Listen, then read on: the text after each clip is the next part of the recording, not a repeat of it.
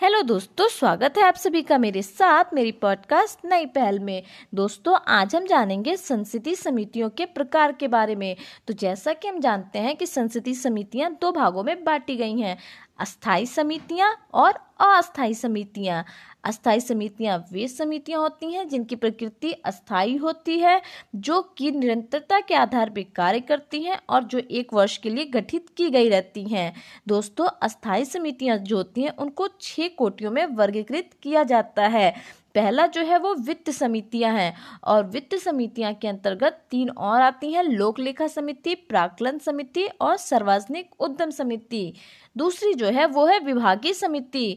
तीसरी जो है वो है जाँच समिति और जाँच समिति के अंतर्गत जनता की समस्याओं को लाया जाता है, जैसे कि याचिका संबंधित चीज़ें विशेषाधिकार संबंधित और आचार संबंधित, यानी आचार समिति, विशेषाधिकार संबंधी समिति और याचिका समिति।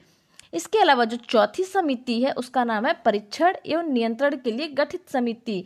इसके अंतर्गत अनुसूचित जाति तथा अनुसूचित जनजाति कल्याण समिति की बात कही गई है। महिला सशक्तिकरण समिति की बात कही गई है। लाभ के पदों के लिए गठित संयुक्त समिति की बात कही गई है। दोस्तों, पांचवी समिति जो है, वो है सदन के दैनिक कार्यों के लिए गठित समिति, जिसके अंतर्गत सदस्यों के निजी विधेयकों एवं संकल्पों के लिए समिति गठित की जाती है। सदन की बैठकों से सदस्यों की अनुपस्थिति के लिए समिति गठित की जाती है।